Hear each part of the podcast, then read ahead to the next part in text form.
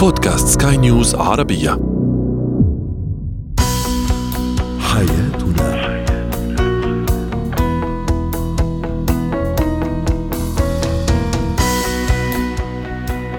مستمعينا الكرام، أهلا بكم معنا إلى حياتنا، فضاؤكم اليومي الذي يعنى بشؤون الأسرة وباقي الشؤون الحياتية الأخرى، والذي يمكنكم الاستماع إليه عبر منصة سكاي نيوز أرابيا دوت كوم سلاش بودكاست وباقي منصات سكاي نيوز العربية الأخرى. شاركونا عبر رقم الواتساب صفر صفر تسعة سبعة واحد خمسة ستة واحد ثمانية ثمانية ستة اثنين اثنين ثلاثة. معي أنا آمال شابة. اليوم نتحدث عن الفحوصات النفسية للشريكين قبل الارتباط وقبل الزواج، ما هي أهميتها؟ أيضا ما هي الصيغة والطريقة التي يجب أن يتعلمها طفل طريقة الاعتذار نتحدث، وأخيرا اتيكيت ارتداء الملابس الرسمية بالنسبة للرجال والسيدات.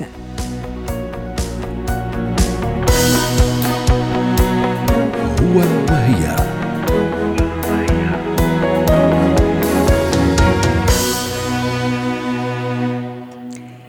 من الضروري جدا أن تكون بداية تكوين الأسرة على أساس أو على أسس صحيحة والصحية وسليمة، تضمن استمراريتها في جو صحي وحتى نفسي سليم. أيضا اليوم سؤالنا وحديثنا عن الفحوصات النفسية للشريكين، للشاب والفتاة قبل الارتباط، هل هي صمام أمان بالنسبة للزوجين وبالنسبة للحياة الزوجية؟ دعونا نتعرف على هذا الموضوع مع دكتور خليفة المحرزي رئيس المجلس الاستشاري الأسري. يسعد أوقاتك دكتور خليفة. سؤالنا التفاعلي كان: هل أنت مع أو ضد إجراء فحوصات نفسية للشريكين قبل الزواج ولماذا؟ تفاعل كبير في الحقيقة على منصات سكاي نيوز عربية. تعليق يقول: أكيد نعم، في هذا الزمن صارت كثير في أشياء بتتأثر بالنفسية وحتى المنشأ والتربية تغير كتير.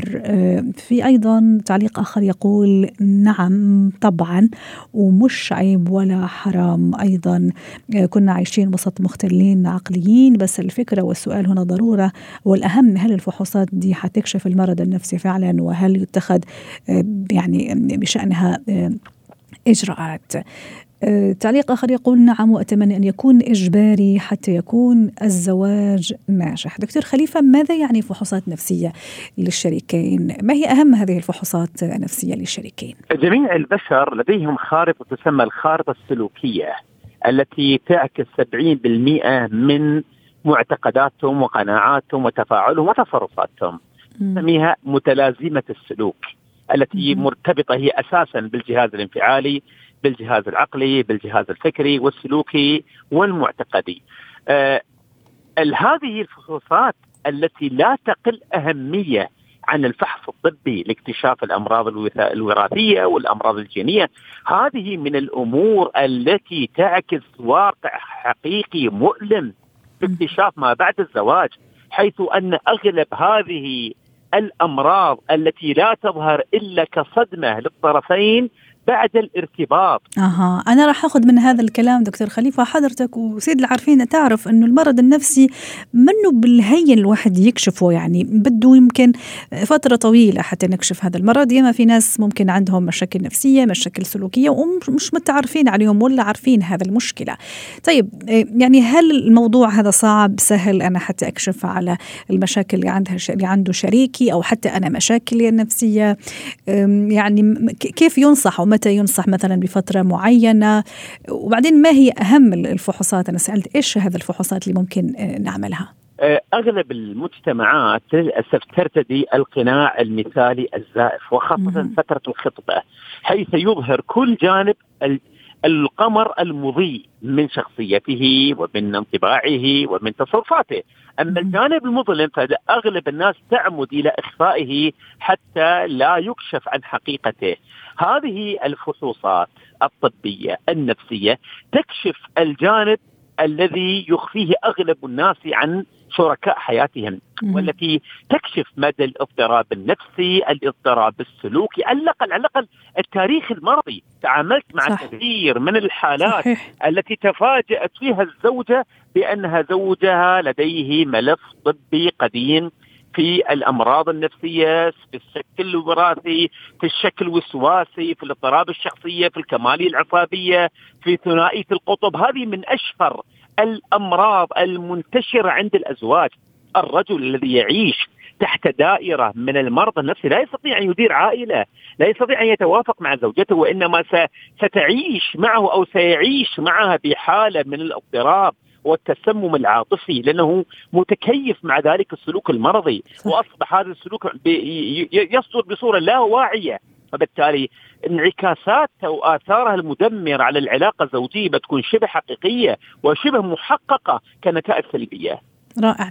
طيب، متفقين أنه صراحة كثير ضرورية، والصراحة راحة دكتور خليفة أنه كثير مهم. إذا أنا عندي ماضي في العائلة وماضي مرضي حتى نفسي، أنا معك يعني كشخص ولا ممكن العائلة، ضروري ويحبذ أنه يعني نحكي بكل بكل صراحة وبكل وبكل الشفافية.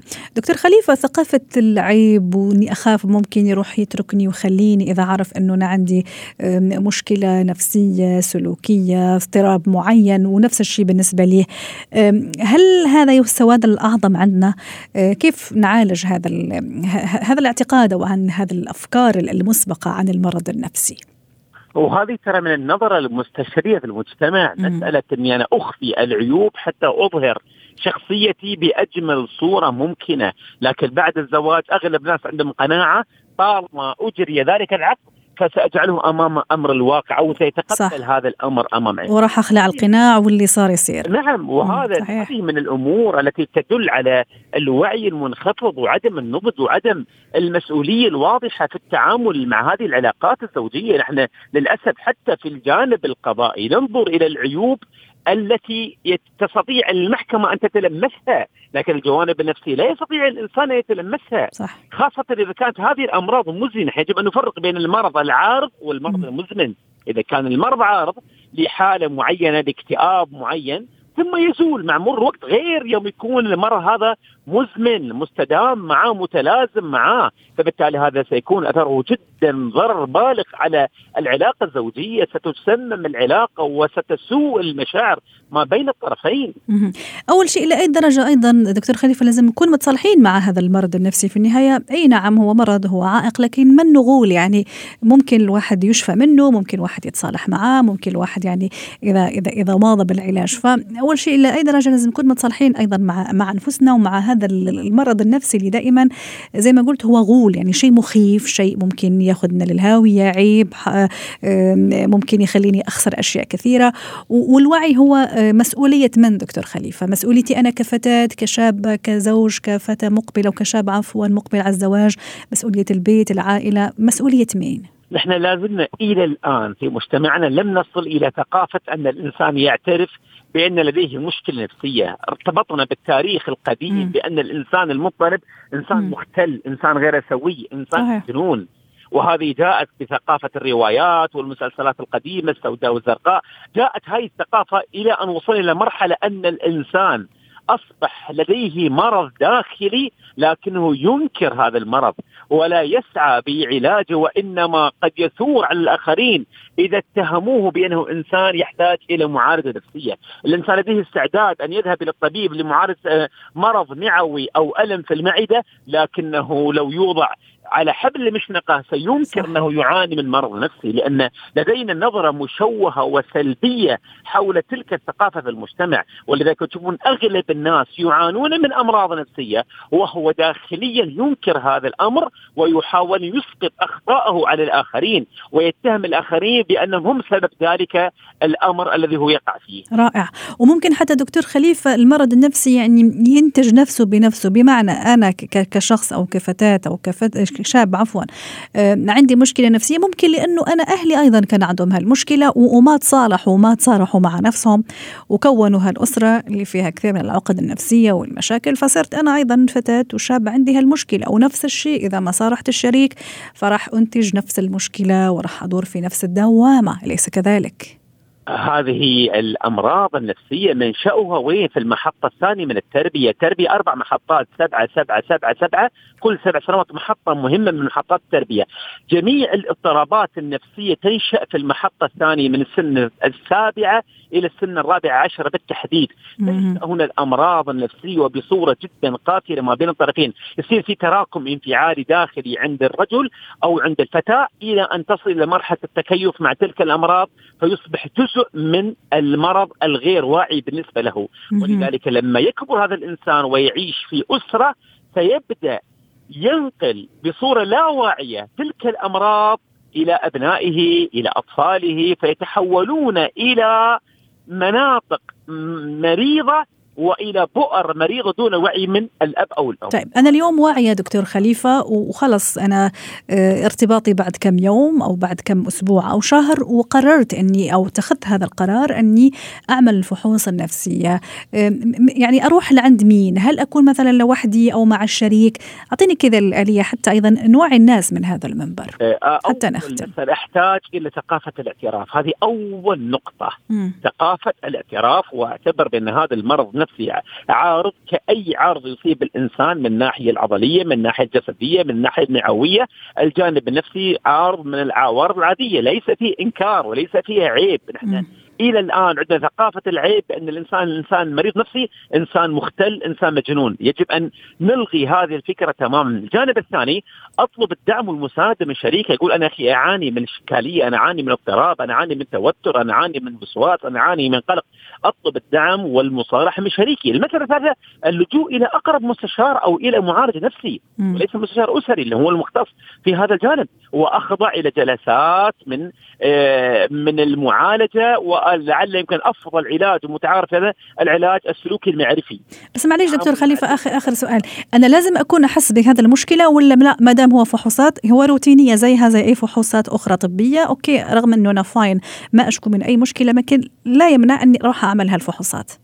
آه الإنسان متقلب، لا يبقى على حال. يصبح الإنسان بحال ويمسي بحال آخر. لا يمنع الإنسان إذا شعر بأنه يعاني خلال أكثر من ثلاثة أيام من شعور بنفس الشعور بنفس الإحساس أن يذهب إلى أقرب مستشار ليشخص الحالة لديه حتى يصل إلى حالة من التصالح والسلام عن نفسه. شكرا لك دكتور خليفة المحرزي، أسعدتنا اليوم بهذه المشاركة ضيفنا العزيز من أبو ظبي. زينة الحياة.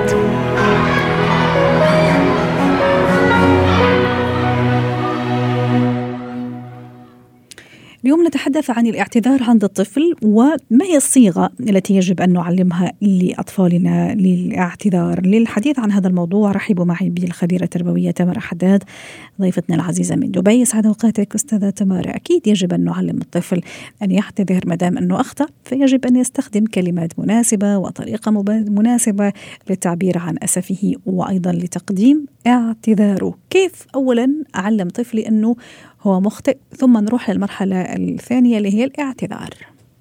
مرحبا، هلا وسهلا. أه صحيح أنه نعلم الطفل كيف يعتذر، فعلا هي مهارة كتير مهمة، ومش بس عند الأطفال. أحيانا بنكون بحاجة أنه نعلم الكبار والأهل كيف يعتذروا من أطفالهم كمان. قبل ما نحن نعلم الطفل كيف يعتذر من حدا هو أساء له، كأهل يجب على الأهل أنه هن يمثلوا هيدا الاعتذار وقت اللي بيكون هن عندهم هيدا الفرصة. يعني إذا مثلا الطفل كان موجود بالبيت وشاف أهله عم يتخانقوا أو عم بيكون فيه مشكلة معين بالبيت، بعرف أنه الأهل بيجربوا قد ما فيهم يتفادوا المشاكل قدام الأطفال، بس أحيانا بتحصل بتصير. إذا صار فيه مشكلة والأهل اتضايقوا من بعضهم، لازم الطفل يشوف أنه الأهل عم يعتذروا من بعضهم، عم يعتذروا بطريقة أنه أنا بعتذر لأنه أنا جرحتك، لأنه أنا جرحتك، لأنه أنا ضايقتك، لأنه أنا إلى آخره. يعني نحن عم نكون عم نعتذر وعم نعطي سبب معه. إذا الطفل ما عم بيشوف الأهل عم يعتذروا من بعضهم، رح يكون أصعب إنه نحن نعلم الطفل يعتذر وقت اللي هو بيغلط. جميل. والاعتذار لازم يشوفه الطفل شفهي ستمارة، لأنه أحيانا إذا أخطأ الزوج في حق زوجته أو العكس، صحيح ممكن يعتذر من بعض لكن مو كلاما، ممكن بروح يعمل شيء مثلا كان طلبته، ممكن بوكي ورد مثلا، يعني مو شفهيا، يعني ما راح يمديه أو الطفل يقدر يسمع الأب يعتذر شفهيا أو الأم تعتذر شفهيا. صحيح، بهيدا الحالة لازم نحن نشرح للطفل حسب عمره أكيد، لأنه في أحيانا الأطفال ما رح يقدروا يعرفوا أنه هيدا الوردة كانت هدفها اعتذار. مش بالضرورة أبدا تكون كلمة أنه أنا بعتذر، بس إذا نحن كنا عم نعتذر بطريقة غير مباشرة، ضروري أنه نشرح للطفل إذا كان هو موجود وقت اللي صار المشكل ضروري نشرح لهم نحن اعتذرنا بهيدي الطريقه. جميل، رائع، خلاص. يستحسن يستحسن انه نحن نعلم الطفل اكثر من طريقه اعتذار، لانه في احيانا بتكون الورده كافيه كاعتذار، واحيانا لا، بيكون الشخص الثاني بحاجه انه يسمع كلمه انا بعتذر، لانه احيانا الاعتذار هي مش بس كلمه. وقت اللي بنعتذر هي نحن بنكون عرفنا انه الشخص اللي اللي ضايقنا وعم يعتذر منا هو فهم انه نحن اتضايقنا. هيدي المشكله بتصير كبيره خاصة عند الناس اللي هن بيعتبروا ما في داعي انه انا اعتذر لانه الشخص الثاني بيفهم انه انا ما كان قصدي. ففي كتير اوقات نحن كع... بس بس حدا يعتذر منه هدفنا نعرف انه هيدا الشخص عرف انه نحن اتضايقنا من تصرفاته. جميل. نحن لازم نشرح للطفل انه ليش نحن عم نعتذر وشو هي الطريقة اللي نحن عم نعتذر فيها، ونقول له انه هيدي الطريقة it's okay مع هيدا الشخص، لانه هيدا الشخص بيحب الاعتذار بهيدا الطريقة، هو بيعرف انه انا ما كان قصدي او انه انا ضايقته بهيدا الطريقة. رائع، جميل. ست تمارة، يعني خلص متفقين انه الاهل هم القدوة الاولى والاساسية بالنسبة للاولاد، شو ما عملوا الاهل اكيد راح يعني الولد راح يتأثر. طيب انا راح اجي الان على مستوى هو، يعني مستوى صغير، مستوى ادراكي، الفهم تبعه صغير، اخطأ مع اخوه مثلا، مع اخته، مع زميله في المدرسة، مع ابن الجيران، اخطأ لسبب او لاخر، كيف أيضا علموا وصيغة الاعتذار وطريقة الاعتذار؟ أوكي، أول شيء حين إنه كمان في شخصيات مختلفة، سامحيني ست تمارة، حين في شخصيات عنيدة للولد، يعني هم ما يحب يقول أنا آسف أو سوري، ممكن يعمل أي شيء لكن ما يقول الكلمة. فأيضا يعني إحنا أمام شخصيات كثيرة للأطفال، متعددة للطفل. صحيح. أول شيء كتير مهم إنه نحن نخلي هالطفل يقدر يتعاطف مع الأشخاص التانيين قبل ما نكون نحن شرحنا لهيدا الطفل انه كل الناس بتغلط وانه كل الناس بتعمل اخطاء، وانه ما في حدا آآ آآ ما رح ينطلب منه بوقت معين انه يعتذر، لانه في احيانا نحن بنضايق حدا او بنجرح شخص اخر بدون ما نقصد. فهو اول شيء بنشرح للطفل انه اتس اوكي انه نحن نعتذر، حتى لو هيدا الشيء كان صعب.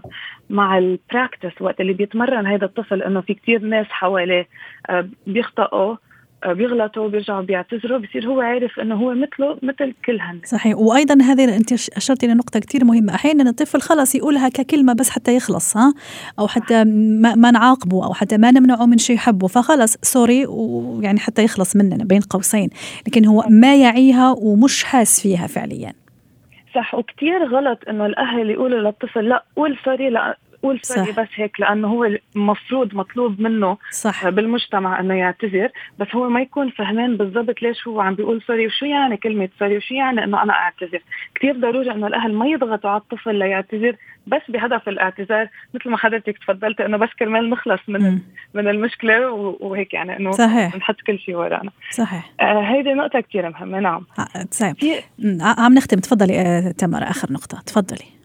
لا لا تفضلي. أنا بس كان بدي أقول أنه كتير ضروري الأهل يعلموا الطفل يتعاطف مع الشخص الآخر كمان، يعني بيقولوا له للطفل تخيل لو خيك مثلا قال لك نفس الكلام، أو لو خيك كسر لك اللعبة لك كمان، أنت كيف رح تحس؟ كرمال نحن نعلم هذا الطفل يشعر مع الشخص الآخر، كرمال ما يتكرر الغلط، منصير كل مرة بنغلط وبنعتذر. صحيح. ونعلمهم أيضا أن الاعتذار أبدا منه ضعف، لكن بالعكس سمة الكبار وسمة العظماء، هم اللي يعتذروا، هم اللي يعترفوا بالخطأ. أكيد. صحيح. شكرا لك تمارا حداد، الخبيرة التربوية، ضيفتنا العزيزة من دبي. اتكات.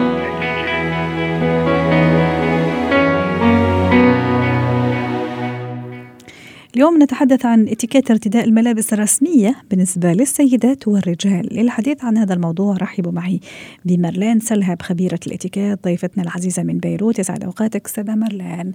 رح أترك لك اليوم حرية الاختيار، أو تبدي بالرجل أو بالسيدة اتيكيت الملابس الرسمية. يعني أنا دايما بيقولوا ladies first، بس يزعلوا منا الرجال كلهم. أنا شخصيا أفضل يعني نبتدي بالرجال. ما أعرف. ولا أنا بخجل.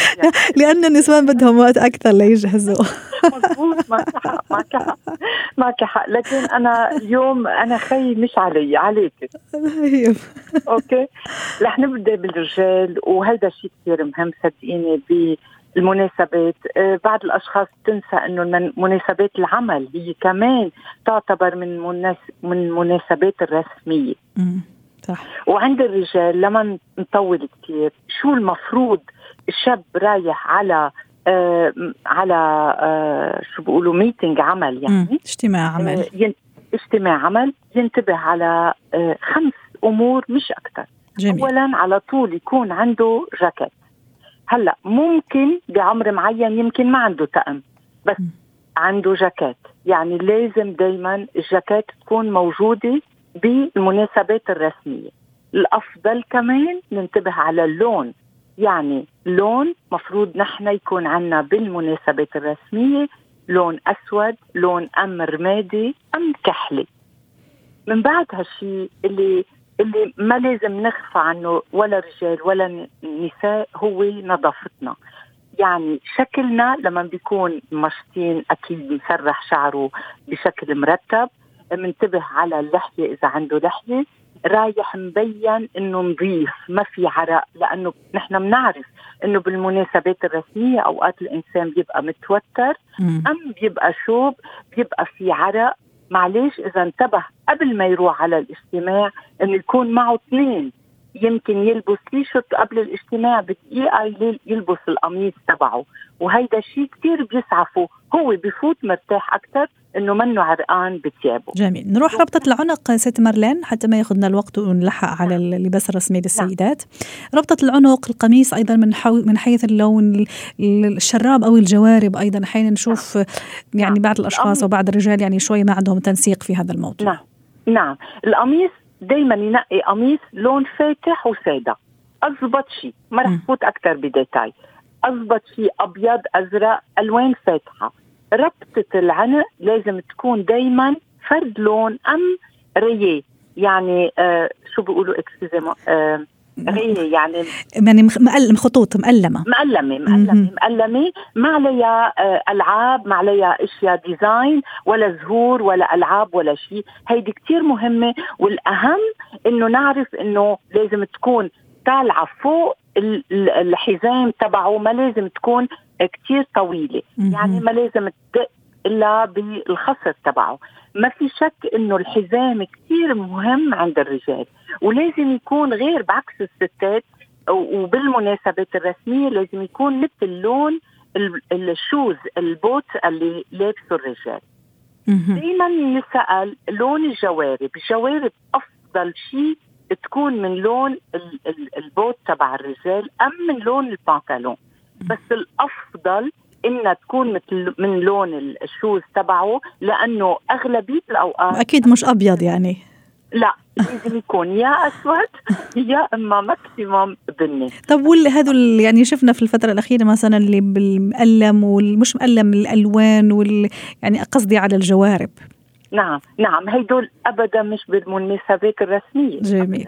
طيب. أبدا ولا إذا عنده ظهرة ولا إذا عنده ميتينج عمل. طيب نروح للسيدات، الوقت عم يداهمنا كثير وما ممكن ما رح نعطيهم وقت كافي. لازم يكون كمان معنا جاكيت، أم إذا لابسين فستان من الأفضل إنه يكون في إله جاكيت، وإذا ما في جاكيت مهم ما يكون مكشوف. لازم الألوان ننتبه عليها، الأفضل تكون قميص أكيد مش مفتوحة كتير. ما بدنا ننسى إنه السكربينة لازم تكون مسكرة، ما لازم يكون الأصابع مبينة. ما ننسى الأكسسوار إنه ما لازم يكون كتير مبين كتير ظاهر. والأهم من كل هيدولة إنه المكياج آه. مكياج وتصريحة الست كتير مهمين. مكياج شيء إنه الواحد بيكون أكيد مرتب حاله وحاطط ميكاب، بس ما لازم يكون أبداً obvious يعني مبين كتير. والمهم تصريحة شعرنا تكون مرتبة. طول التنورة برجع بشدد عليها وبشدد كتير على السكربين المسكرة. وإذا أمكن إذا أمكن حط جرابات كولون بيكون أشيك وأرتب. طب ست مارلين في في دقيقة ولا دقيقة ونص مثلا إذا كانت الطلعة رسمية مثلا سهرة مثلا رسمية مرتبة أيضا. نعم. كيف كيف نعم. الطريقة؟ أهم شيء بالسهرة أسية أكيد أنا البس يمكن مفتوح شوي أكتر، بس مش مسموح أبدا بال بال بالعزايم الرسمية إن يكون أنا مثل كأني رايحة على مقهى يعني نايت كلاب بالليل. بالعكس هلأ أهم شيء من عشية ممكن أنا أكون لابسة ألوان فاتحة، بس إذا رسمية برجع بقول بدنا نزيع عن كل شيء ترندي. يعني إذا اليوم دارج الفريو مش مفروض أنا أكون لابسة فريو. هلأ أكيد في ألبس قصير بس ضمن نطاق المعقول. طبعا أكيد الحشمة مطلوبة ومراعاة نعم. عاداتنا وتقاليدنا أكيد مطلوبة ومراعاة نعم. مجتمعاتنا نعم. والمناسبة اللي احنا موجودين فيها أكيد هذا نعم. كتير كتير نعم. ضروري. نعم للرجال في شغلة بدي أقولهم بس ينتبهوا عليها. أوقات كتير إذا بيحبوا يحطوا أكسسوار كمان ينتبهوا على الأكسسوار تبعهم، لأنه بالمناسبة الرسمية أكثر من ساعة مفروض الإنسان يكون حاطط أم يكون حاطط دبوس للكرافات تبعه.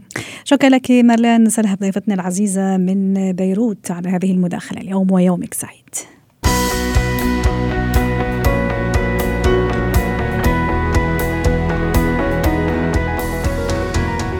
ختام حلقة اليوم من حياتنا، شكرا لكم وإلى اللقاء.